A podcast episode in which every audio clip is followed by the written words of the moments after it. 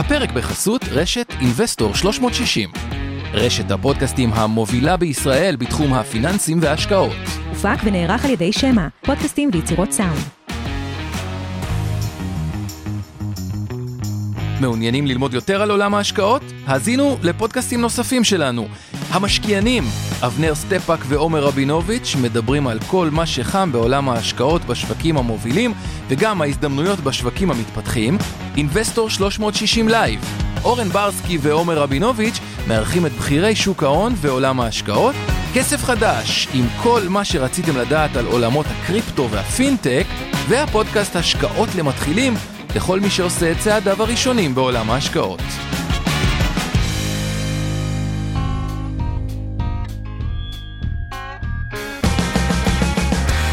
המשקיענים אבנר סטפאק ועומר רבינוביץ' בשיחה חופשית על התחומים החמים ביותר בעולם ההשקעות. אוקיי, אז יש לנו שידור, אבנר נמצא אי שם, האמת לא דיברנו היום, אז אני אפילו לא יודע, אזור אוקראינה או פאתי אוקראינה, אז תכף תן לנו גם עדכון. עדכון. הגבול הפולני מהצד הנכון של הגבול, כן. גם, הוא כרגע במקום אה, שקט, היה, ככה אמרת, איפה היית? מחנה... מחנה פליטים, יש פה מלא כאלה, זה לא שום דבר אה, מרגש, אה, כאילו זה מרגש לראות את המקומות האלה, אבל זה פה לצערי הפך להיות אה, סטנדרט, אבל עוד נגיע לזה. אוקיי, אז אני אומר ככה, בגלל שבוא נקדיש את החמש דקות הראשונות ככה לטיפה רקע, איפה אנחנו נמצאים עד עכשיו, הכותרת היום זה כלכלה בזמן אה, מלחמה. יש איזה טיפ מאוד מאוד חשוב שדווקא אני רוצה אה, להתחיל איתו. לתת, אה, בכל זאת סיימנו עונה דוחות בארצות הברית, כמה מילים על הדוחות, תמחורים וכו'.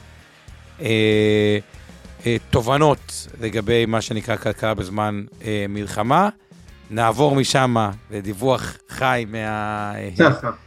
מהגבול. מהגבול, אה, וקצת על החוויה האישית ואיך אתה רואה, ובכלל תן ככה את הפרספקטיבה, או, או לא דיברנו כל היום. מחבר אותה לכלכלה, אני מבטיח לכם, כן. אז אה, אבנר, אתה, זה יהיה חלק אה, אה, פרי סטייל, ואז תרגישו חופשי גם להעלות שאלות, דברים, ונענה על הרבה מאוד דברים.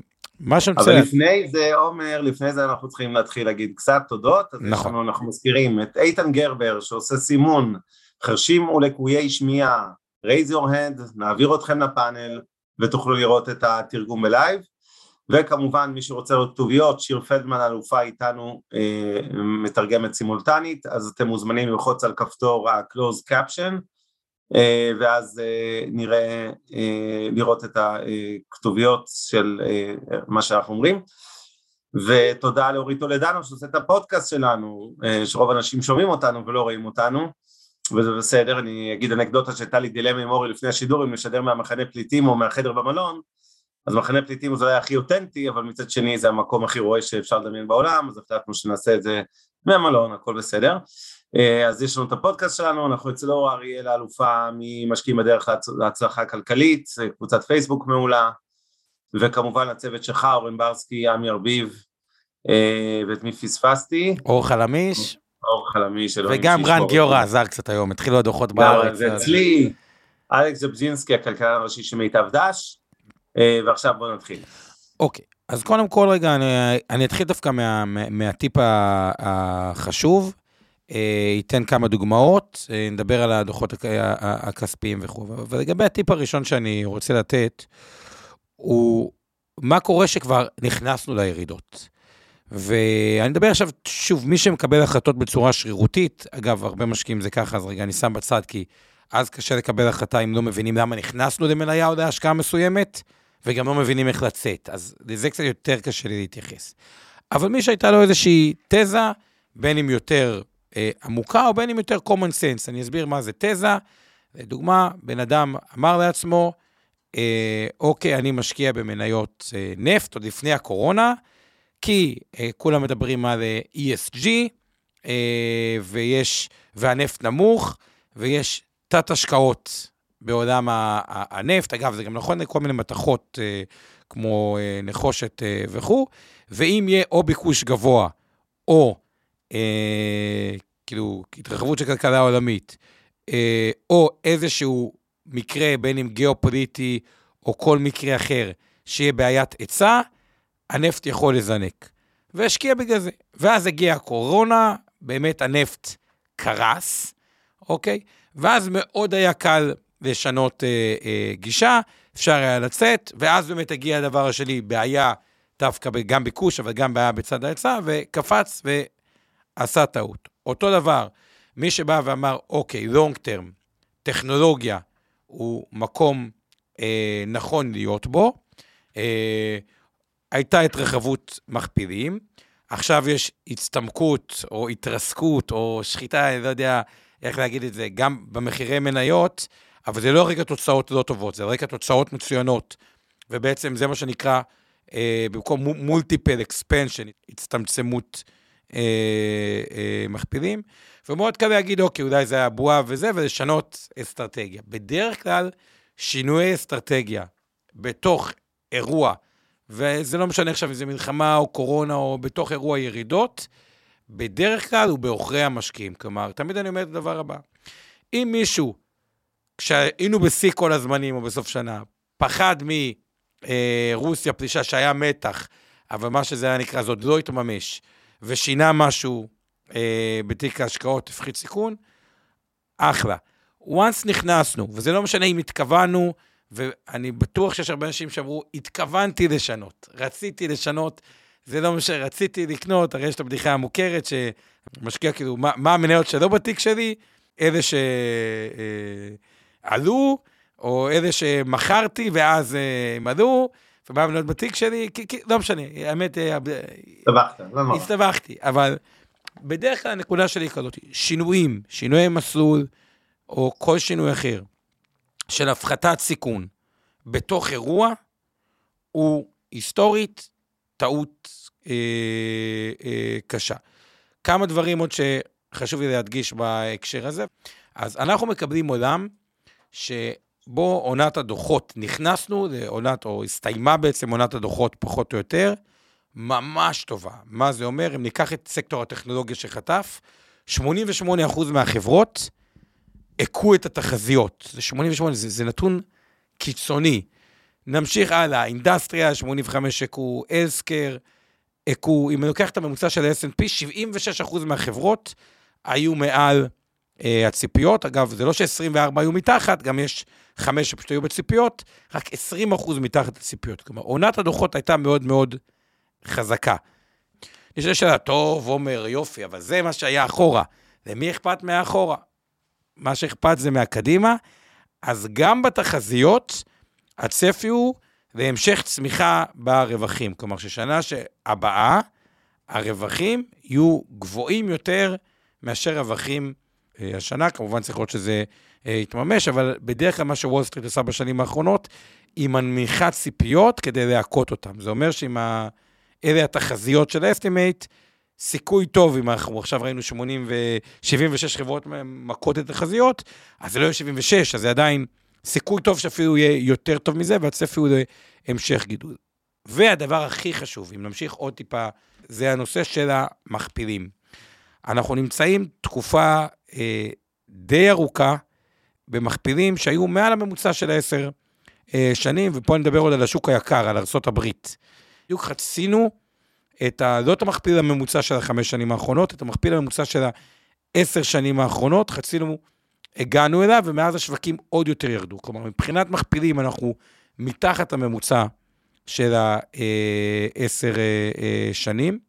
כן, זה בעצם תנועת אה, מלקחיים, שמצד אחד השווקים עולים, מצד שני הרווחיות עולה, סליחה, הפוך, השווקים יורדים, התכוונתי, הרווחיות עולה, אז זה באמת אה, מקטין משמעותית. מוריד את המכפילים, רואים את זה עוד יותר טוב, צמיחה ברווחים מ-2012. אז ב-2012, בואו נחזור קצת להיסטוריה, השוק עמד על אלף, השוק שמדבר רגע על ה-S&P, 1,848 אה, אה, נקודות.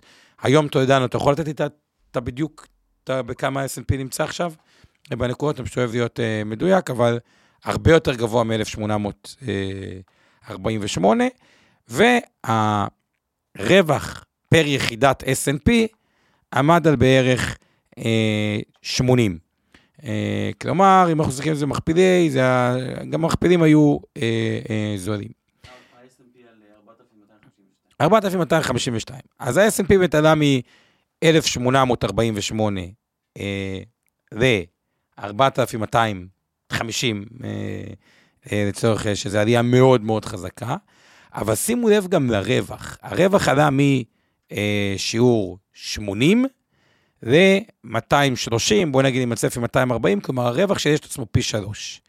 עכשיו, מה שאנחנו רואים עד עכשיו, זה מין משהו שאמרו, אוקיי, הגיוני שהמכפיל גם קצת יגדל, אה, כי כאילו הריבית היא אפס. עכשיו, אני מזכיר, נכון, מדברים על העלאות ריבית, והריבית קצת תעלה וזה, אבל עדיין הריבית היא אפס, ורואים פה תמונה של מצד אחד, גידול מטורף ברווח בתקופה האחרונה, שרק כדי להבין את זה, 2021, זה היה גידול של 30 אחוז מול 2020, שהייתה שנה פחות טובה, אבל זה עדיין גידול עצום.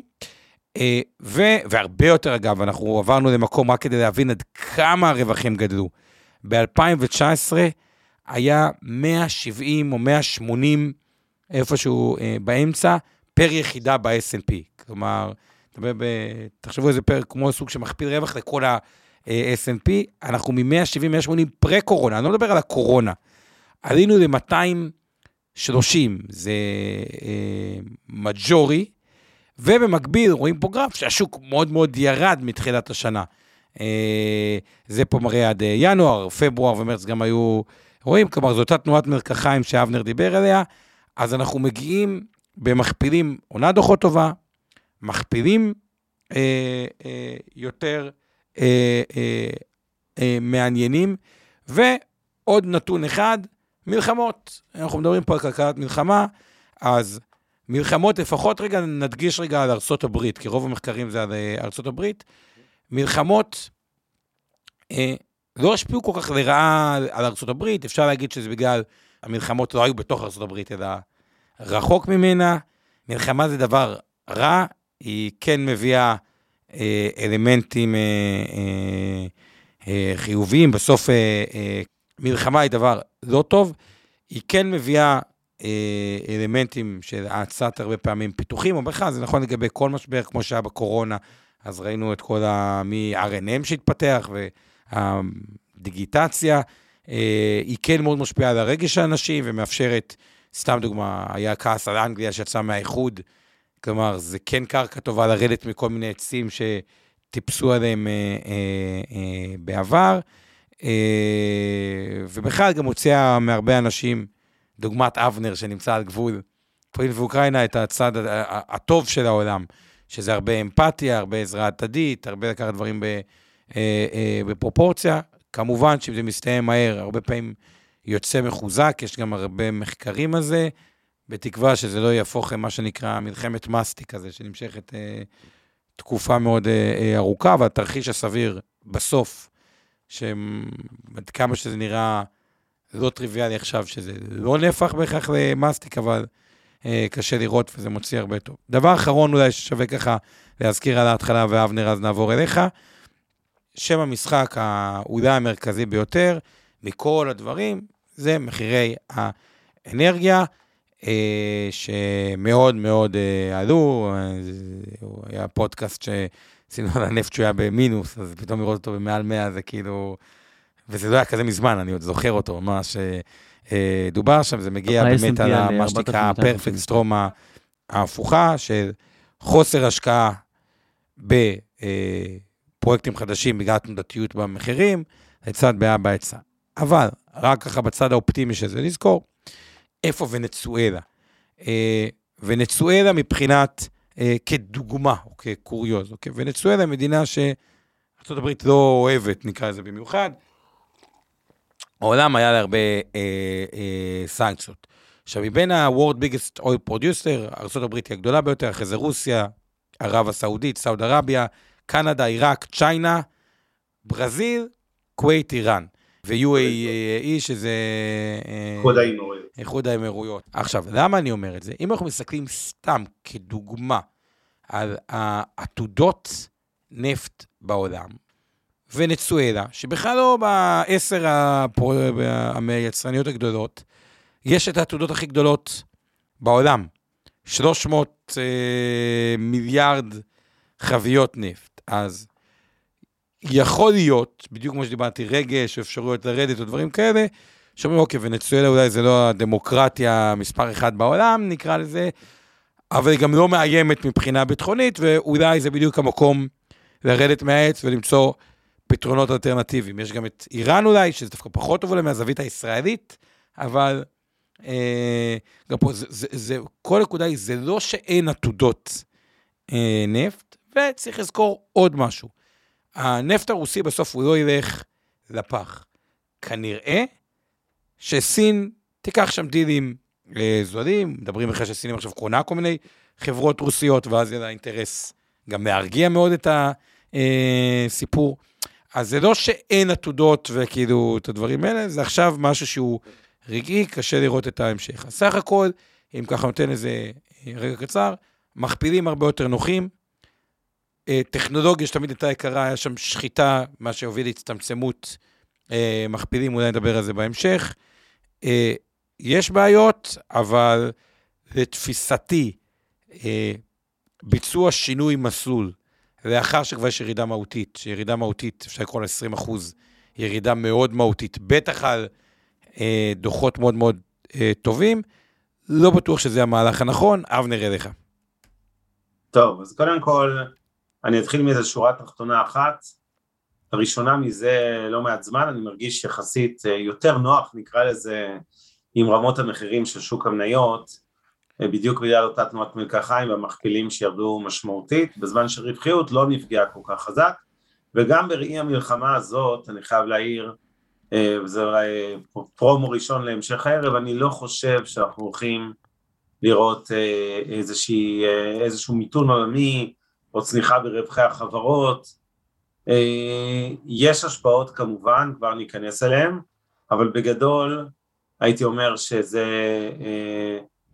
השילוב הזה של ירידה, אם ניקח את ה-S&P 500 כסוג של מייצג של הבורסות בעולם, כי הוא די באמצע ככה מבחינת הירידה, 12 אחוז מתחילת שנה, שזה בערך גם אגב 12% מהשיא שלו, אה, אז זה בהחלט אה, ירידה סבירה, זה לא מפולת, זה בעיניי בינתיים יכול להיכנס לכותרת שאנחנו אוהבים לכנות תיקון בריא, מימוש רווחים בריא, אי אפשר שבורסות רק יעלו כל הזמן, בהחלט אה, נראה סביר, סין המשיכה להתפרק, צריך להגיד כמה מילים על סין, סין יש מקרה ייחודי, בלי קשר לכל הסיטואציה עם רוסיה, ובכלל, צריך לזכור, אנחנו מדברים כל הזמן, אה, הערב מוקדש ל, ל, לכל הסיטואציה אה, רוסיה-אוקראינה, אבל צריך להגיד בכנות שחלק מכל מה שקורה גם בבורסות ובכלל כרגע בעולם זה המשבר של סין, שהוא קצת מנותק ופשוט דברים קורים ביחד, לא אי אפשר לבודד את רוסיה-אוקראינה ולהגיד אה, בגלל הנושא הזה הבורסה צנחה. לא מדויק, ברור שגם זה תרם ירידות, אבל לא פחות מזה בעיניי זה הסיפור של סין שבעצם חובה הייתי אומר סוג של שלושה משברים, אחד זה משבר הנדל"ן שהוא כבר לא חדש או לא טרי מאוד, השני זה המשבר בייצור עכשיו, הרבה מאוד, יש 40, בין 40 ל-50 מיליון סינים במחוזות הכי יצרניים של סין היום שנמצאים בסגר, אפרופו הסיבוב החדש של הקורונה שם, זה אומר שלא מייצרים אייפון ולא מייצרים מכוניות אה, בסין היום, ו, ויש לזה בהחלט אה, השפעה אה, על הכלכלה הסינית שנראית ככה במצב פחות טוב באופן יחסי למה שהתרגלנו אה, וביחס לעולם היא עדיין אמנם צומחת בקצב יותר מהיר אבל ההאטה שמה מתחילה לראות יותר משמעותית וכמובן המשבר השלישי זה המשבר בחברות הייטק, כל מה שראינו כבר לפני כמה חודשים כשהממשל מכסח הרבה מאוד, הרבה מאוד חברות ו... אני חושב בהקשר הזה שצריך לשים אה, משקל על סין גם בגלל שלושת המשברים האלה, גם בגלל אה, אה, זאת, לשים משקל מבחינת תשומת לב, כן, הכוונה, אגב, גם מבחינת השקעות, אני חושב שהירידות האלה שכבר מגיעים לעשרות אחוזים במצטבר בסין, אם נסתכל מאזור אוקטובר לעכשיו, רק מתחילת שנה היא צללה בקרוב ל-20 אחוז. היא, היא, היא מכפיל 11 על העתידי. כלכלה צומחת. כן, זה...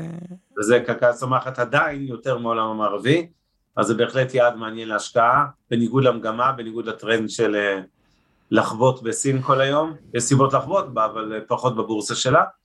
אה, אבל בסין יש עוד סיכון אחד שקשור לרוסיה-אוקראינה וזה כמובן סין-טיוואן.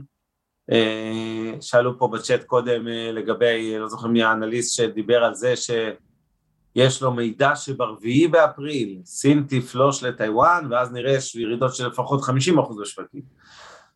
אז קודם כל המידע הזה, אני לא יודע מי האנליסט שמחזיק את כדור הבדולח הזה, אבל אני מסרב להתרגש. זה לא אומר שזה לא יכול לקרות, אבל השטויות האלה, זה תמיד מזכיר לי בישראל שאומרים, באמצע יולי, אנחנו עכשיו נגיד במרץ, היו אומרים באמצע יולי תהיה מלחמה עם סוריה, מלחמה זה, כל פעם היה איזה סיפור כוכב תורן אחר, אה, עם כל מיני שמועות של מאיפה הם יודעים, אני לא חושב שצריך להתייחס לזה ברצינות מבחינת אה, רביעי לאפריל. אגב, רק כדי... אבל להתייחס לאיום אה, הכללי הזה של סין טיוואן, כן ברצינות, זה בהחלט נושא יותר מהותי, דרמטית לכלכלה העולמית מאשר רוסיה-אוקראינה, ואני אסביר למה.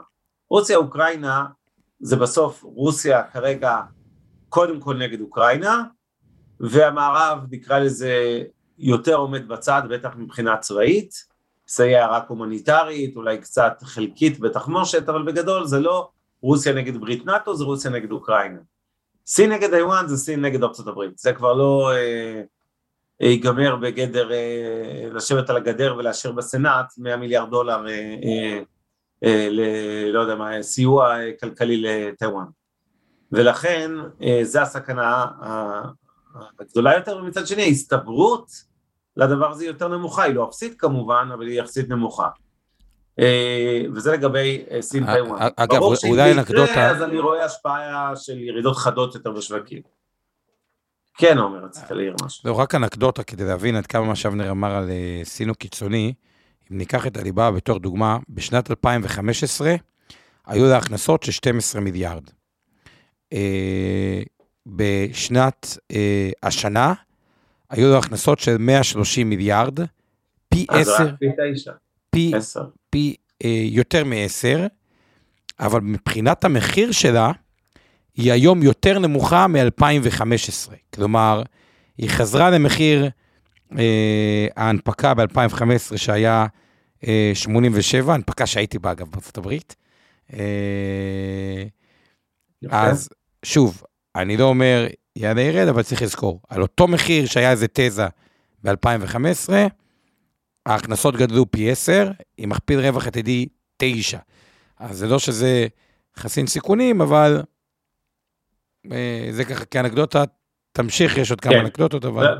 בהקשר הזה אני אגיד, יש פה כמה הערות חשובות בצ'אטים. קודם כל, אה, דוד ירושלמי מזכיר את האיום של מחיקת אה, מניות ממסחר, נכון. שוב, שוב חוזר ביממות האחרונות לדיון. אה, אני חייב להגיד, זה לא גורם כל כך דרמטי בעיניי לשווקים, ולא אם זה יתממש, האיום הזה, שהאמריקאים ימחקו מניות מהמסחר. מילמן, אייל מילמן, מסביר שהתגובה של מערב, בסנקציות, ופה אתה צודק, זו באמת נקודה חשובה, הסנקציות על סין הן אגרסיביות מאוד, תכף נדבר על השפעת המלחמה הזאת על רוסיה. על רוסיה, על סין, הסנקציות על סין או על רוסיה? הסנקציות על רוסיה, חד וחלק, סליחה, טעות שלי, אפס שעות שינה, נגיע לזה עוד. אה, והסנקציות האלה הן כל כך חריפות ומחרבות את הכלכלה הרוסית, אני אומר לכם, כל יום שעובר, סין לוקחת בין חצי שנה לשנה רוורס בכלכלה. רוסיה, רוסיה. סין רוסיה, רוסיה עוד פעם, אני מתנצל, סליחה. וכשסין רואה מהצד איך המערב מתייחס לרוסיה, עם כל זה שמצבה של סין יחסית לרוסיה הוא כמובן הרבה יותר חזק, סין תפחד שהדבר הזה יגיע לחצר שלה, ואני חושב שבקטע הזה התגובה בהחלט מרתיעה אותה מלעשות אה, משחקים עם טיוואן. בקטע הצבאי זה קצת הפוך, כן? העובדה שהמערב נותן לרוסים לטבוח באוקראינה, לפחות אה, צבאית, עלולה אה, כן לעודד את סין, שאולי גם כשיגיע התור של טיוואן יסתכלו מהצד ולא יעשו כלום צבאית.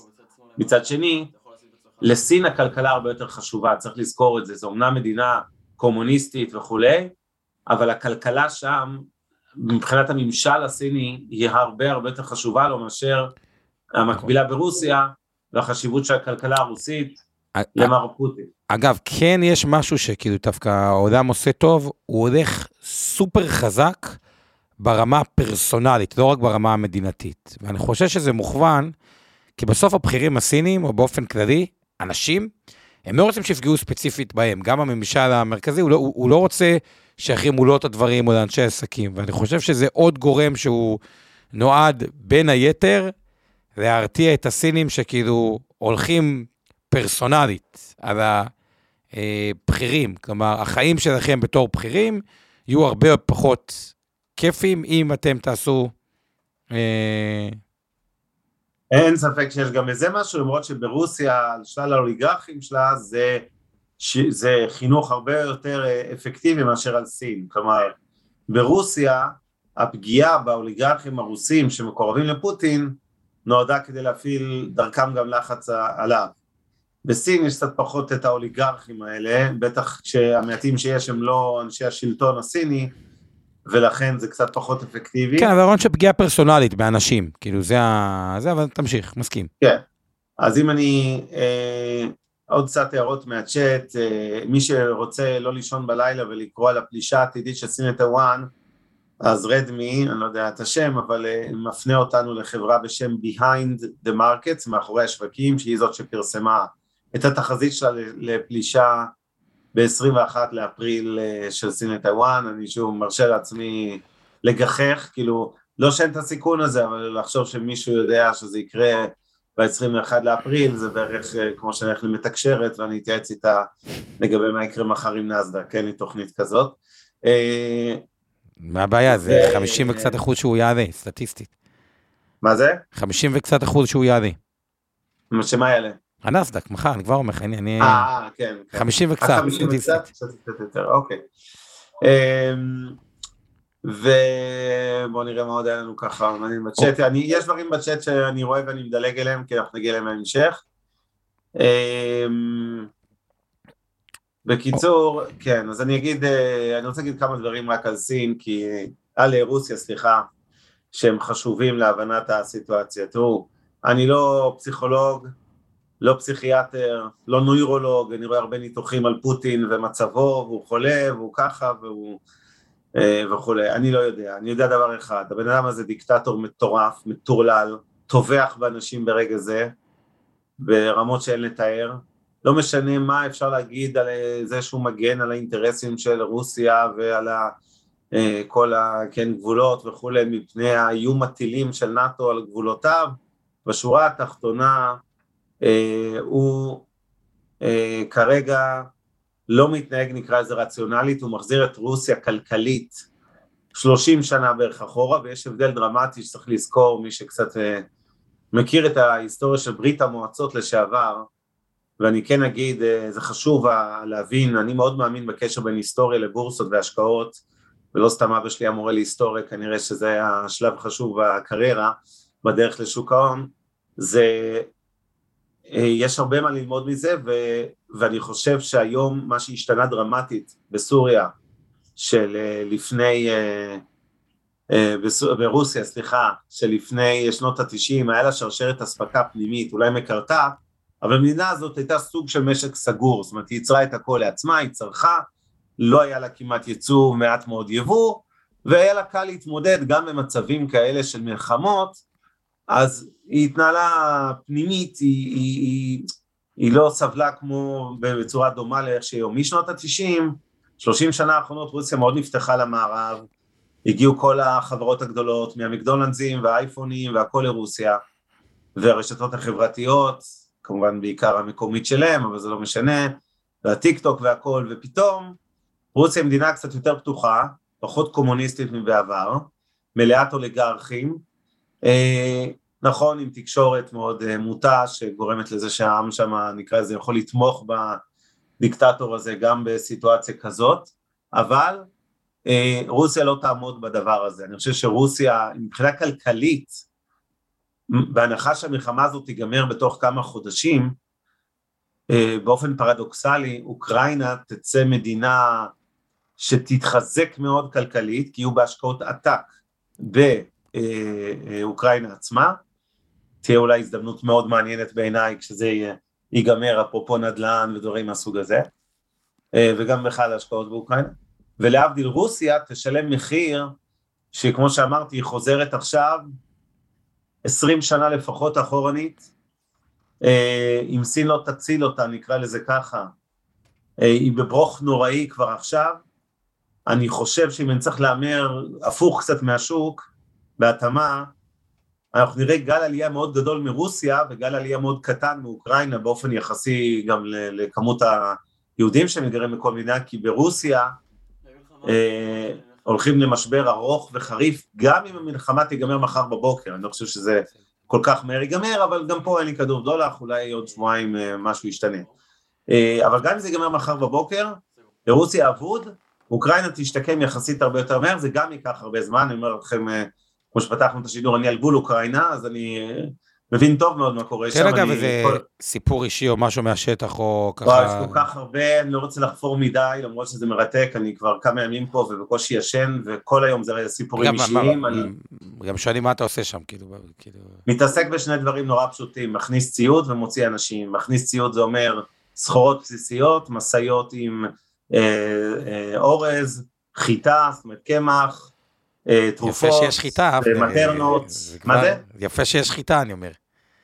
כן, יש חיטה, לא לדאוג, מחירי הסחורות אומנם עלו, אבל החיטה דווקא כמו הנפט, קצת יורדת, ואנחנו נדבר גם על הנפט והסחורות. אז אני מכניס את הסחורות הבסיסיות, אה, משאיות לקייב ולביב, עכשיו יש עוצר בקייב, אנחנו צריכים לעקוף אותו איכשהו, ואנחנו נעקוף אותו, ומוציא אנשים. אה, חלקם אה, רק רוצה לברוח לאירופה, חלקם רוצה לברוח למערב אוקראינה לכל מיני מקומות שהיו נחשבים עד לפני כיומיים אה, לצורך העניין מקומות אה, בטוחים, לצערי אין כבר שום דבר כזה.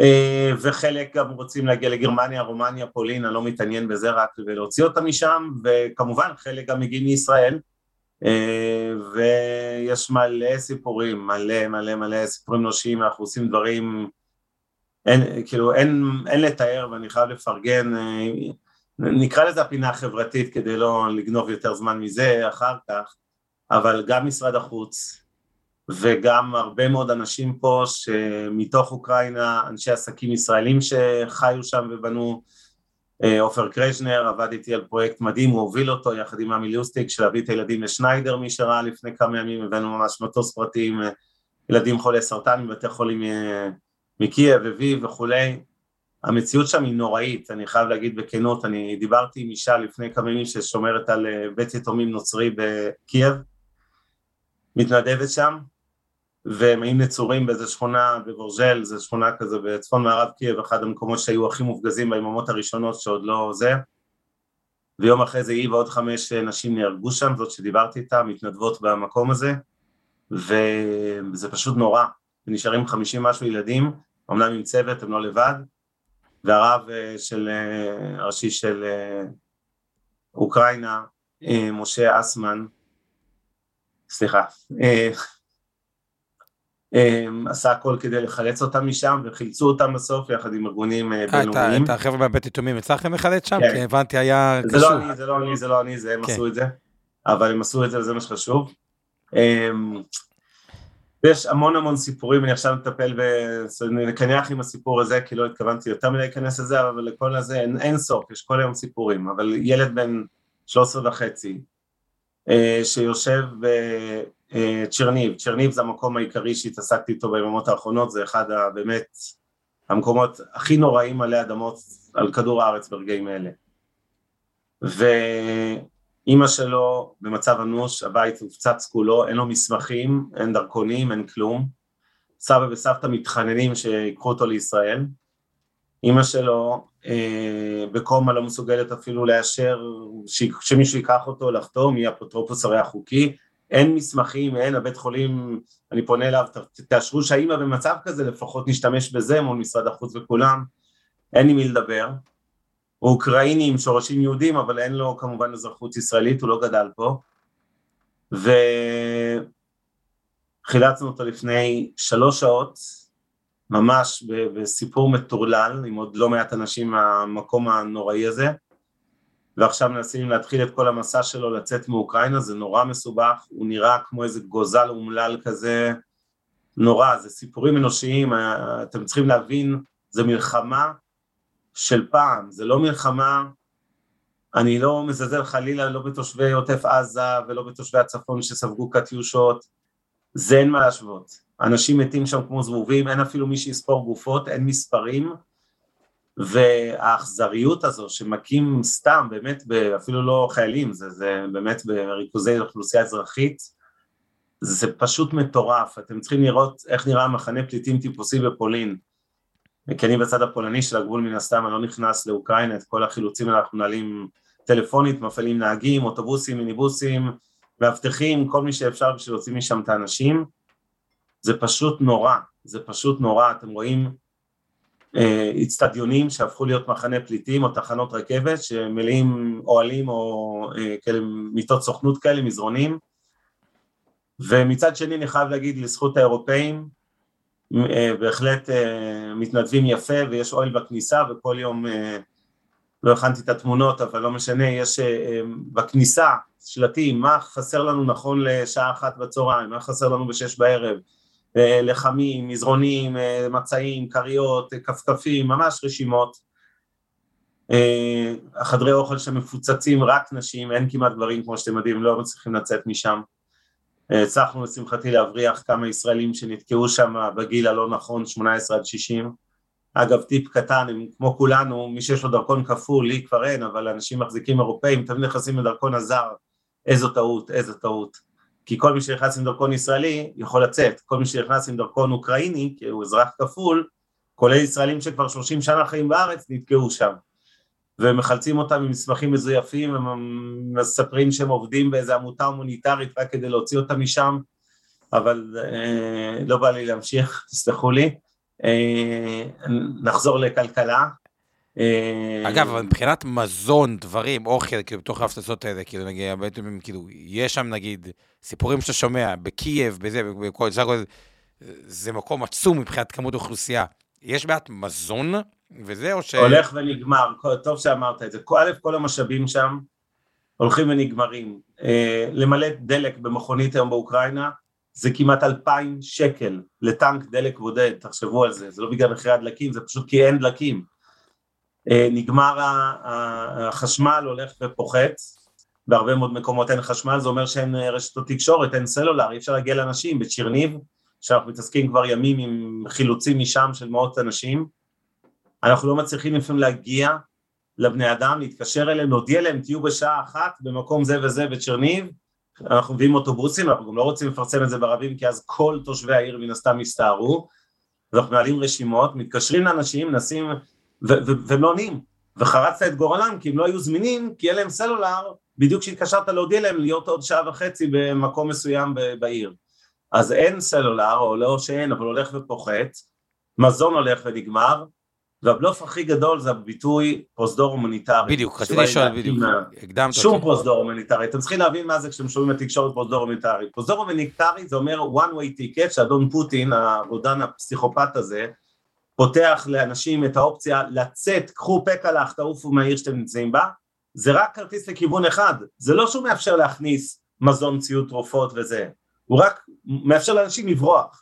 זאת אומרת שמי שנתקע שם, שזה בעיקר קשישים וילדים שהם אלה שאנחנו מתעסקים בחילוצים שלהם, לא רק שהוא לא יכול לצאת מעשית, כי אנשים בני 80 ומשהו כבר לא מתחילים מסע של ארבעה ימים, אגב, לצאת היום מקייב, להגיע לגבול פולין, רומניה, זה בין שלושה לחמישה ימים.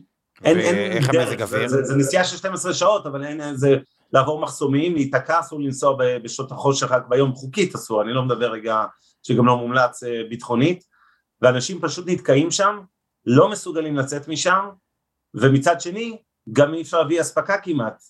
אנחנו מנסים להביא לשם משאיות, אני מקווה שמחר נצליח, לראשונה, ויש סגר, כמו שאתם יודעים, בקייב, מאוד מאוד מאוד קשה, אני לא אפרט לאן הולכים כספים, אתם יכולים להבין שאין חוקים עכשיו במלחמה, כן? זה לא שהכל רק לקנות ציוד ולשלם לנהג משאית, צריך לשלם לעוד כל מיני גורמים בדרך בשביל להצליח להביא היום ציוד לאנשהו, וזה נורא נורא קשה, נורא. זה סיטואציה... אגב, זה, זה הזוי, אתם יודעים, אני נמצא פה ואני רואה, יש גם תיירים הרי עכשיו, כולל ישראלים, כולכם, זה בסדר, גם אני נוסע בפסח עם משפחה, החיים הכפולים האלה, ש... ואני לא אומר את זה בשום ביקורת, כן? אני לא חושב שאנשים צריכים עכשיו, בגלל שיש מלחמה באוקראינה-רוסיה, רק להתעסק במלחמות ולא לחיות ולא לשבת בתי קפה, ולא... אין לי באמת גרם של ביקורת, אבל אני פשוט רואה איזה עולם הזוי אנחנו חיים בו. זה פשוט מטורף, אתם צריכים, אתם לא מבינים, זה פשוט מלחמה, אמנם לא עם כמויות של מלחמת העולם השנייה ברוך השם, אבל מלחמה של ממש, וזה פשוט במקום בשחור לבן, זה בצבע. עד כאן הפינה החברתית המורחבת. ובואו נחזור לכלכלה. האווירה, רגע, שנייה, עוד דבר אחד שככה קצת עניין אנשים. כן. האוקראינים עצמם, ב- בראש הממשלה שלהם, במנהיג, בדברים האלה, באווירה, במה נכון לעשות, מה התחושה שאתה מקבל ככה מהשטח? כי מהעיתונות לא לגמרי ברור. תשמע, אני לא נמצא בתוכו, אבל אני פוגש אין סוף אוקראינים פה במחנות אה, בצד האירופאי של הגבול. אה, אני אגיד בכנות, אה, סופר מגבים את ז'לנסקי. אם היה לפוטין איזה בסיס תמיכה של איזה שבעה אחוז לפני המלחמה של רוסים שחיים באוקראינה, אם נשאר לו חצי אחוז מזה, אני אופתע. אה, אבל הם מפוחדים, אתה רואה את הנשים במחנות הפליטים שהשאירו בעל והורים לפעמים באוקראינה ועם שתי ילדות, ילדים קטנים יושבים באיזה כלום, אה, זה פחד אלוהים. אף אחד לא שלם, כי אף אחד לא יצא עם כל המשפחה שלו, זה מאוד נדיר. אז תמיד אתה יכול להיות פליט אוקראיני באירופה, במקום הכי בטוח בעולם, אבל השארת מאחוריך לא בת דודה או בן דוד, אלא את ההורים, את האחים, אולי ילד גדול שהוא מעל גיל 18 ואסור היה לו לצאת, וכמובן בן זוג. זה פשוט אה, קורע, והאנשים האלה הם חד משמעית, בוא נגיד ככה, פוטין לא יצליח להחזיק באוקראינה ממשל בובות. הוא יכול לכבוש אותה, הוא יכול לשים טנקים בקייב, זה כנראה יקרה מחר, מחרתיים, אבל הוא לא יכול לעולם להחליף שם את השלטון ולשים איזה מובע מטעמו, כמו שיש בבלארוס, או כל מיני... למה אתה אומר את זה מקומות בכזה אחרים. ביטחון? כאילו... אה, זה לא, זה, אין, אין, אין שום סיכוי, העם האוקראיני אגב, זה, זה בערך כמו שתגיד לי שחיזבאללה ישים פה ראש ממשלה, זה פשוט לא, אין שום אופציה כזו, זאת אומרת זה לא, פשוט יש הוא לא שנאה כלפי לא יצליח- הרוסים. צריך להבין, זה, זה, זה לא רק שנאה, זה לא שנאה כלפי הרוסים, להפך, הרוסים. והאוקראינים בבסיס שלהם הם לא אויבים, זה פשוט שהאוקראינים היום הם כבר עשרים שנה אירופאים במהות שלהם, הם כבר כל כך התנתקו מאמא רוסיה, אתה לא יכול להחזיר עם שלם אחורה מכלכלה חופשית ומערבית לכלכלה סובייטית, זה פשוט לא יקרה, אנשים לא יסכימו לזה. אז כמובן, עשרה אחוז מהאוכלוסייה בערך, לדעתי יותר מהמספרים שרואים בתקשורת, אני מניח שיש כבר, כי לא כל הפליטים רשומים, עשרה אחוז עזבו את אוקראינה, יש 44 מיליון איש באוקראינה, יש ארבעה מיליון פלוס לדעתי כבר בחוץ, ויעזבו עוד, אבל אה, כן, זו סיטואציה ש... לסין זה פשוט, באמת, בלי, בלי קשר לניתוח הפרסונלי של הבחור, של הפסיכופת הזה, זה אחת הטעויות האסטרטגיות ההיסטוריות הגדולות ביותר, גם מכל בחינה שהיא, גם לכלכלה הרוסית, היא הולכת לחורבן מטורלל לתקופה ארוכה מאוד, אתם יודעים, הרבה פעמים אנחנו מנצלים, אה, אומרים צריך לנצל הזדמנויות, דווקא כשיש משברים ומלחמות, את ההזדמנות הזו כנראה יהיה צריך לנצל באוקראינה, ממש לא ברוסיה, אני לא חושב שרוסיה תתאושש, רוסיה ייקח הרבה יותר זמן להתאושש, היא גם לא תהנה, אוקראינה תקבל השקעות עתק מהמערב, רוסיה לא תהיה במקום הזה, ולכן לדעתי רוסיה באמת חוזרת עכשיו 30-40 שנה אחורנית, ואם יש להם שכל הם יעצרו מהר, אבל לא נראה שיש. אם אני חוזר, בכל זאת, די עומר, אנחנו כבר אוקיי. אה, טחנו את הנושא הזה, אני יכול לדבר עליו שעות, אה, אבל אני אגיד ש... אה, רוצה לחזור להשפעות של כלכלת מלחמה, שזה הנושא שלנו היום. תודה לכולם על הפרגונים, קראתי הכל. אה, אז כמה דברים. קודם כל, יש לנו אה, השקעות ענק בתעשיות הביטחוניות. אני חושב שמניות התעשיות הביטחוניות עוד לא, עוד לא מפנימות את היקף הרווחים העתידי של החברות האלה, כתוצאה מרכש מסיבי. מי שעוקב קצת בימים האחרונים על מה שקורה באירופה, גרמניה, 100 מיליארד דולר לצבא, תוספת תקציב. כל אירופה מדברים על שני טריליון יורו, שני טריליון יורו, גידול בהוצאות ביטחון בשנים הקרובות. תבינו מה זה שני טריליון יורו. בשנתיים של קורונה, אחת המגפות שלפחות מבחינת ההשקעות כלכליות היו הכי גדולות בהיסטוריה של העולם, לא אחת, הכי, נקודה. כל אירופה השקיעה 750 מיליארד יורו, ועכשיו מדברים על פי שלוש רק על הוצאות ביטחון, בגלל המלחמה של רוסיה-אוקראינה. אז תבינו מה זה עושה, אפרופו מה שעומר אמר בשלב מוקדם יותר הערב של התמיכה בכלכלה.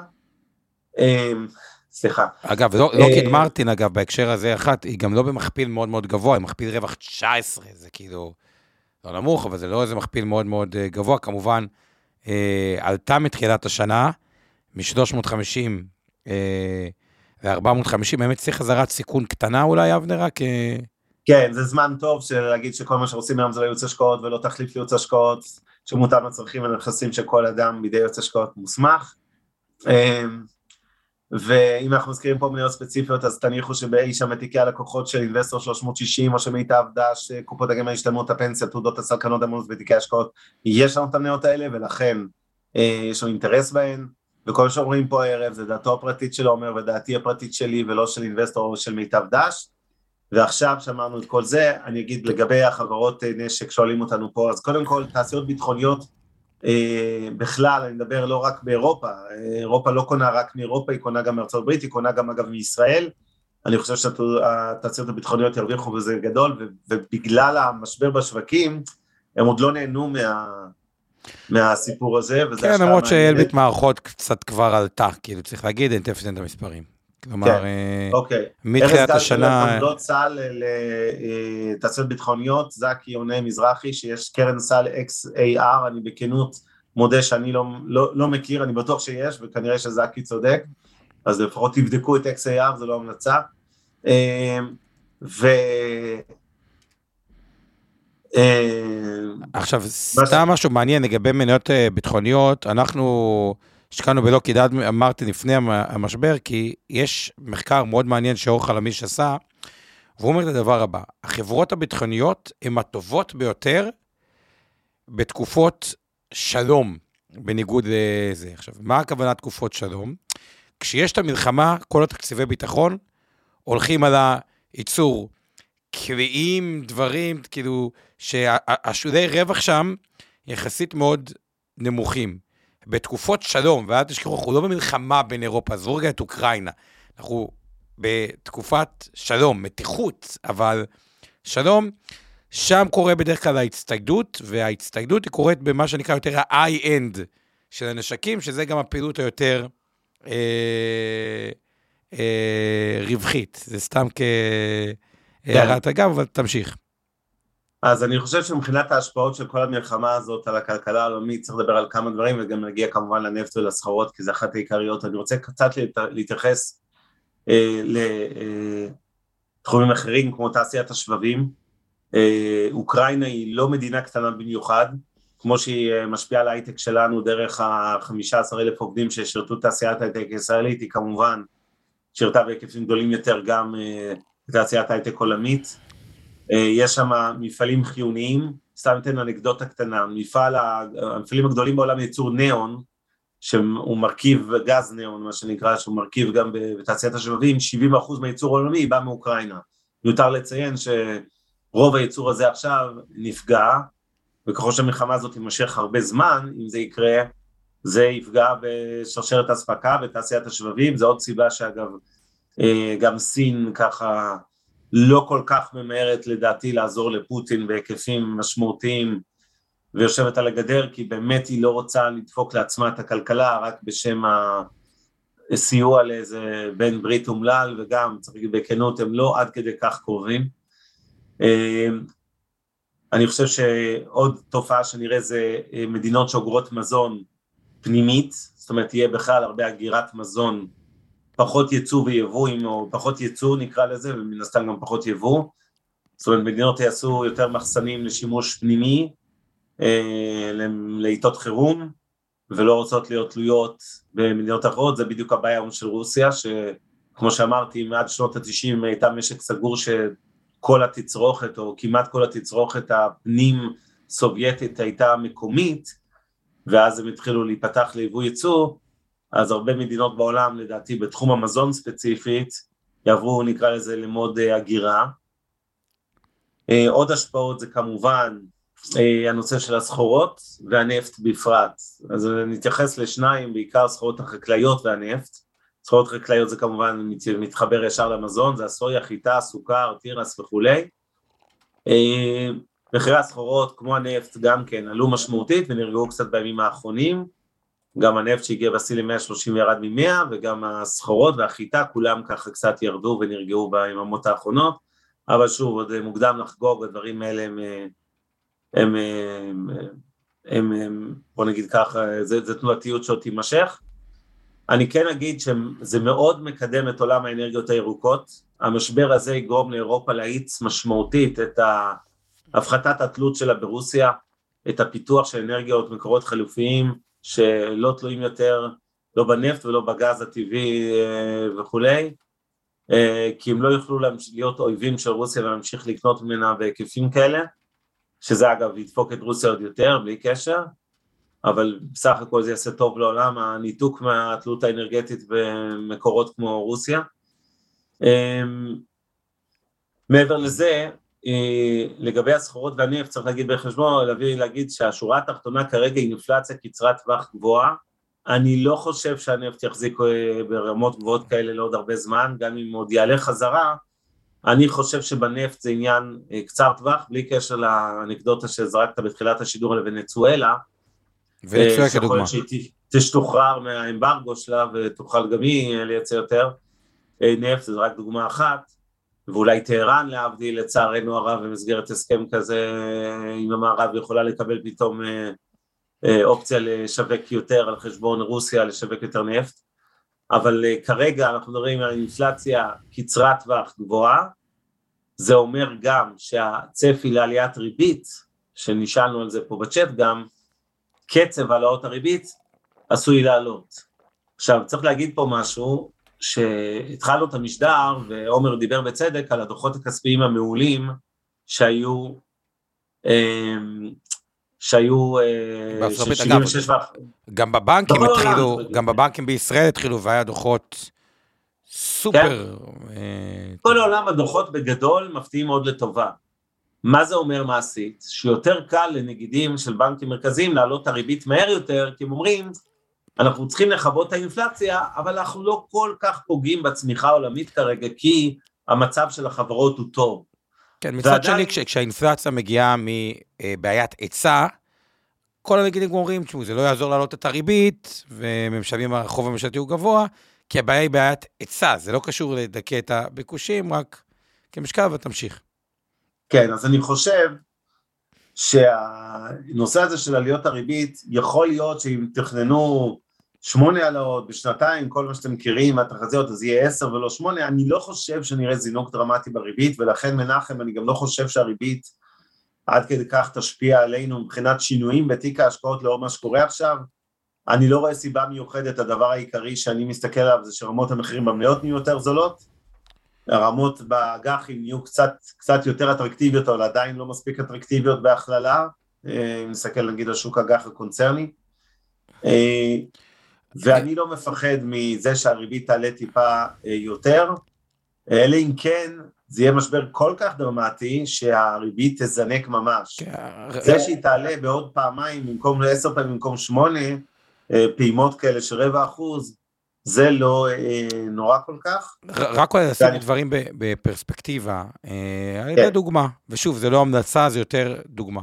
בוא נניח שהריבית ב-2024, שמונה העלאות, הכל יתממש, מה שאני תמיד סקפטי, כי איכשהו אופה תמיד מצא את דרכו להגיד שהוא יעלה את הריבית כדי שלא תהיה השתוללות אינפלציונית, אבל לא לעשות את זה, אבל בוא נניח שהריבית תהיה על 2%, אוקיי? המכפיל רווח של גוגל כדוגמה, ולמה אני אומר גוגל? כי סתם, גוגל היא דוגמה לחברה טובה. מה זה חברה טובה? חברה של מונופול וצומחת. כלומר, רובכם מחפשים בגוגל, הענן הוא סוג של אה, לא מונופול, אבל גוגל, מייקרוסופט ואמזון ביחד זה עסקי הענן, וגם גוגל זה יוטיוב וכו'. טוב, אני לא צריך להסביר למה גוגל הוא עסק אה, אה, טוב. המכפיל רווח של גוגל על 2024 הוא 16. אוקיי? אני לא חושב שבגלל שהריבית 2%, יבואו ויגידו שגוגל במכפיל רווח 16, זה צריך למכור את, אה, אה, את העסק. שוב, זה כדוגמה. אה, עוד אולי משהו, אבנר, רגע, שצריך להזכיר, כי דיברנו הרבה על הכלכלה העולמית, על הכלכלה הישראלית. ופה איכשהו הכלכלה הישראלית בשנים האחרונות, יש כאילו סוג של פרפקט סטום, שהכל לטובתה, כלומר, עם משבר הקורונה, זה כל הדיגיטציה וכו', שסך הכל כלכלת טק נהנית מתהליכי אה, אה, אה, דיגיטציה, וראינו את זה פה בלא מעט חברות. המשבר הזה הוא משבר שהוא מגדיל השקעות בסייבר וביטחון, שגם פה יצא ככה שישראל היא, אה, בוא נגיד ככה, אפשר להגיד מובילה בתחומי הסייבר והביטחון. ובמה הוא פגע? הוא פגע בגז, אבל גז ונפט זה לא, כאילו, גז הוא משהו שיש לנו אספקה אה, אה, עצמאית. כלומר, אה, איכשהו יוצא ששני אה, המשברים האלה אה, פחות משפיעים על כלכלת ישראל בשורט-טרם, וכן מייצרים את האצת תעשיות, זו תעשייה שגם ככה אה, אה, מואצת בשורט מידיום טרם. זה ככה הזווית הישראלית. כן, אה, מסכים, לישראל באופן מוזר יש יותר מה להרוויח מכל המלחמות האלה, למעט חזית אחת שהיא החזית האיראנית. היום אה, בכלכלה יש לנו מה להרוויח, בביטחון כנראה פחות, כי שוב, אמנם כרגע אישו קצת את הסיטואציה בגלל אה, רוסיה ששותפה להסכם הזה, אבל, אבל בגדול זה כנראה יאיץ את ההבנות של המערב עם איראן, בשנייה שקצת יירגע בחזית הרוסית. וגם אולי יבואו לקראת איראן יותר, כי ירצו את ה... להקטין את התלות ברוסיה, אפרופו נפט וגז, אבל זה עוד נראה. אה, עוד אה, משהו שאני רוצה להתייחס אליו בהשפעות אה, של כל המלחמה על הכלכלה, יש כמובן, שוב, זה לא רק בגלל המלחמה, אבל דיברנו על כל נושא הפיננסים, שמושפע, בורסות שהושפעו, עליית הצעות באג"ח, המניות שהושפעו גם מזה וגם כמובן מדברים אחרים, סין, חשש אולי לעוד איזה גל קורונה, כל הדברים האלה ביחד כמובן קשה להגיד כמה מהירידות אה, של ה-12% ב-S&P מתחילת שנה נובע מזה וכמה מזה וכמה מזה, אבל בגדול בוא נניח שיש לזה השפעה וההשפעה בין היתר היא גם על תחושת העושר, זאת אומרת לפעמים יש סייקל אה, דו-כיווני או נקרא לזה ביצה ותרנגולת, כשהשווקים יורדים ואנשים קצת מפסידים כסף, גם אם אה, לא אף אחד לא הפסיד פה כן את, את הבית שלו עדיין, אז מה שקורה זה שגם זה מחלחל חזרה לכלכלה, כי אנשים צורכים פחות וכולי, פחות באווירה של אה, לצאת לחו"ל ו... וזה, אנחנו עוד לא שם, אני גם לא בטוח שנגיע לשם, אבל קצת אה, השפעה יכולה להיות גם לזה. אה, זה לגבי, מבחינתי די מסכם את, ה, את הערב, אם אני רגע אה, לפחות אתן בכותרות אה, משלי אה, את כל הסיטואציה, אז אה, נגיד ככה ש... אה, הזאת, אני בכלל לא מתייחס אליה, לא שהיא שונה דרמטית ממלחמות בכלל, וכבר דיברנו על אירועים גיאופוליטיים והשפעתם המוגבלת, ואתם רואים שהעולם לא מתמוטט הפיננסי, ואם היו ירידות קצת חדות, זה כי באו גם כמה דברים ביחד, וזה לא רק בגלל רוסיה-אוקראינה, אבל כרגע אם נסכם את זה, אז רוסיה הולכת ונמחקת מהכלכלה העולמית, היא תהיה הקורבן העיקרי של, של המעשים שלה עצמה, מבחינה כלכלית אני מדבר עכשיו, לא מדינית, אולי גם מדינית היא תהיה לבד. אה, רוסיה היום, וזו הטעות של פוטין, הרבה יותר תלויה בעולם שהיא הייתה שם לפני 20-30 שנה. אוקראינה תרוויח מזה כלכלית, למרות שכרגע היא נשחטת אה, פיזית. אה, תעשיות ביטחוניות ירוויחו בענק, יהיו השקעות עצומות בכל העולם בביטחון, כי כבר עשרות שנים שכחנו מה זה מלחמה של פעם, אז כאילו מדינות הרשו לעצמם, במיוחד אירופה, זו הייתה דוגמה טובה, אה, להשקיע מעט יחסית בביטחון ולעבור להרצאות אזרחיות יותר. אה, על אירופה אגב זה יכביד, כי צריך להביא בחשבון שאירופה נכנסת לכל המשבר הזה במצב פחות טוב כלכלית מארצות הברית, ישראל או אפילו אסיה. היא קצת חלושס והיא צריכה עכשיו להשקיע סכומי עתק. מצד שני, אנחנו יודעים שההשקעות האלה, הממשלתיות, הן גם תומכות בכלכלה, הן יוצרות מקומות עבודה וכולי, אמנם בעיקר סביב הסקטור הזה, כמובן של תעשיות ביטחוניות, אבל אני חושב שה... הענף הזה מכמה דוגמיות שדגמתי של חברות של תעשיות ביטחוניות לא מספיק נהנה לדעתי מהאימפקט שבמציאות הולך ליפול עליו לחיוב של השקעות ענק אה, בתעשיות ביטחוניות. אה, ונסיים עם הנושא שוב של נפט וסחורות ואינפלציה כמובן שנגזרת של זה אני לא חושב שאנחנו הולכים לעידן של נפט אה, מעל 100 דולר לאורך זמן או סחורות במחירים משוגעים. הייתה עלייה חדה.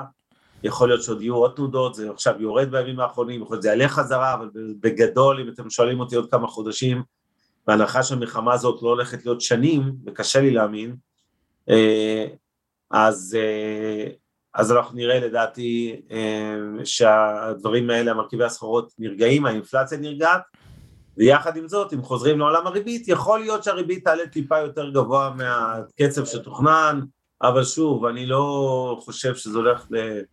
איזושהי עלייה דרמטית, ולכן בעיניי שוק המניות שעבר קיבוץ אה, מכפילים דרמטי, אותה תנועת מלקחיים שדיברנו עליה מוקדם יותר היום, של ירידת שערים ביחד עם עלייה ברווחיות שהפכה אותו לעוד יותר זול, דאבל אימפקט, אז בהחלט אה, מתחיל להיות יותר מעניין אה, מבחינת הרצועת סיכון של כל אחד ואיפה הוא נמצא מבחינת אחוז המניות שלו.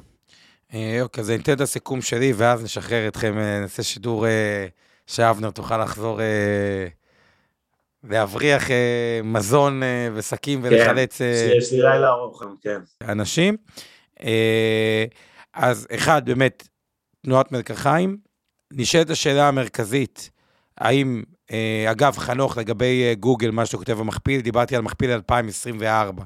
אפשר לראות את זה באתר של סיקינג אלפא, יש מכפיל עתידי ומכפיל גם 2024, כי מן הסתם הצפי ש, שהרווח יצמח אה, אה, דרמטית, אה, בכ-30 ומשהו אחוז. אבל אם אני מסכם, אה, השאלות, אני אחרי ירידה של 15-20 אחוז, תלוי גם באיזה שוק. לא אוהב להפחית סיכון, זה בדרך כלל טעות, היסטורית זה טעות, ואני מאוד מתחבר למה שאבנר אמר, או גם אבא שלו מההיסטוריה. מי שרואה היסטוריה, מלחמות, ההתאוששות הייתה נמוכה, ופשוט לא הייתי הולך נגד ההיסטוריה של 200 שנה, שבאה למכור אחרי אה, ירידה, זה בדרך כלל תמוך מתוך ציפייה שהנמוך יהיה יותר נמוך. יחד עם זאת, אה, תשואות אג"ח גם טיפה אה, אה, עלו במצב שמי שמכיר אותי, אני הכי אנטי אג"ח בעולם. וואלה, אג"ח לעשר שנים עלה מ-0.8 במדינת ישראל, שהיה 0.80 ומשהו, ל-2.1. זה מי שהיה שם אכל אותה, והיום זה כבר נשמע לי, לא איזה אטרקציה גדולה, אבל גם לא זוועת עולם כמו שזה היה. אה, כאילו מבחינת היחס סיכון סיכוי. אבל עדיין לא מעניין. אה, נשאלת שאלה אחרת למי ששומע את הדברים האלה. האם זה הזמן אה, לעבור את המסלולים הכלליים למי שבדרך כלל נמצא כללי, למסלולים המנייתיים. אז פה התשובה שלי היא, אה, מי שבדרך כלל במניות, שישאר במניות, מי שבדרך כלל בכללי, התשובה שלי, מתוך איזה רצון לתפוס את הגל העולה, התשובה שלי היא עדיין לא, כי אמנם היה ירידה חזקה, אבל היא עדיין לא מה שאני קורא ירידת אה, פאניקה. פאניקה הייתה נקודתית בטכנולוגיה, יש שם מתחיל להיות דברים מאוד מאוד אה, אה, מעניינים, אבל זו עוד לא ירידת פאניקה. כלומר, ירידת הפאניקה, מה שנראה, זה גם אולי ירידה דווקא בתשואות באג"ח, כי בורחים דווקא לאג"ח, לא עלייה אה, אה, אה, בתשואות, אה, וגם עוד יותר התכווצות אה, אה, אה, של המכפילים, לא לממוצע של העשר שנים, או קצת מתחת, אלא מתחת לזה. אה, ואז זה יכול להיות באמת אה, trade מעניין, כלומר, אנחנו לא עדיין בשלב, ה, אנחנו כן בשלב הירידה, כלומר, לא הייתי אה, מפחית סיכון, לא יודע אם הייתי מעלה אותו בצורה משמעותית, כי יש פחד, אבל אין פאניקה. ואת הגידול צריך לעשות בפאניקה. לא בטוח שגם נגיע לפאניקה. יכול להיות שבדיעבד יהיה איזה רגיעה ברוסיה, דוחות טובים, יחזור הנרטיב שכרגע קשה לראות אותו, שאומר בגדול, וואלה, מי שבמזומן, אני הפראי הכי גדול בעולם, הכסף שלי נשחק, אני קונה פחות, איזה סאקר אני, אה, באינפלציה 7, אג"ח לא מעניין, וואי, השוק מתחיל לעלות, זו ההזדמנות היחידה שלי, לפני שהוא כאילו באמת יעלה, הנה נרגע עם רוסיה, ואז גם לא בטוח שתהיה את ההזדמנות להגדיל כללי למנייתי במחירים יותר אה, אה, אה, אטרקטיבי. אה, בשבוע הבא והבא הבא, יהיה לנו הזדמנות גם, כבר יהיה מסה קריטית. התחילו הדוחות בארץ, אבל זו עוד לא המסה קריטית, ואז נוכל לסקר יותר גם את הדוחות הישראלים. אה, וזהו, אבנר, שיש כוח, כל הכבוד על העשייה. אה, תודה. ו... בוא תודות, ונחזיר אותך, כן, אמרנו... כן, תודות. ונזכיר לכם, תעשו טוב, זה חוזר עם ריבית, אני מבטיח, אני בא לאסוף את הריבית אחר כך, אה, ו... וגם לחלק אותה למי שעושה טוב. אה, אז נגיד תודה לאיתן גרבר שעושה לנו את אה, תרגום לשפת הסימנים לחרשים לקויי השמיעה, תודה תודה לאורי טולדנו שעושה את הפודקאסט, תודה לצוות שלך, מירביב, אור חלמיש ואורן ברסקי, תודה לזביזקי מתעבדה שעשה לי זה תודה לכם, שאתם כותבים לי פידבקים כיפיים, אבל לא לדאוג, אני לא נכנס פיזית, אני לא מסתכן, אני לא יושב שם עם uh, מחלץ אנשים בתוך השטח, אני מפעיל את כל מה שאפשר מהגבול, אני לא מתאבד, uh, קשה שם. Uh, תודה לשיר פלדמן שעשתה לנו את הכתוביות. Uh, מי שכחתי? אורה אריאל האופטימית, רן גיורא עזר קצת היום גם, תן לי כמה זה, אבל... רן גיורא, כל פעם שאתה מזכיר לי אותו. רואה חשבון רן גיורא, שזה רואה חשבון, אז לפעמים נהוג להגיד זה, אבל כן. כן. אני חוזר, לא לדאוג לי, חוזר, נוסע, חוזר, נוסע, אבל הכל בסדר, אנחנו מקימים את התשתית, ואחרי זה נשתדל לנהל אותה מישראל, כי לא כל דבר צריך להיות פיזית בעולם של היום. וזהו. אז באמת תשמור על עצמך. אני אשמור, לא לדאוג, הכל בסדר, אני באמת רגוע, במקום רגוע, אתם לא, אני לא רמבו, לא לדאוג, לא נכנס לאזורי סיכון כן, ולא זה. תנסו כן. למקסם את מה שאתם שם, אני אגיד לך ביי בינתיים שהבטחנו ככה שזה יהיה עד עשר ורבע, שנעמוד בזה כדי שתוכל לחזור, וביי לכולם. שווה. ביי, ערב טוב. מוזמנים להאזין לפודקאסטים נוספים שלנו, המשקיענים, השקעות למתחילים, אינבסטור לייב וכסף חדש. הופק ונערך על ידי שמע, פודקאסטים ויצירות סאונד.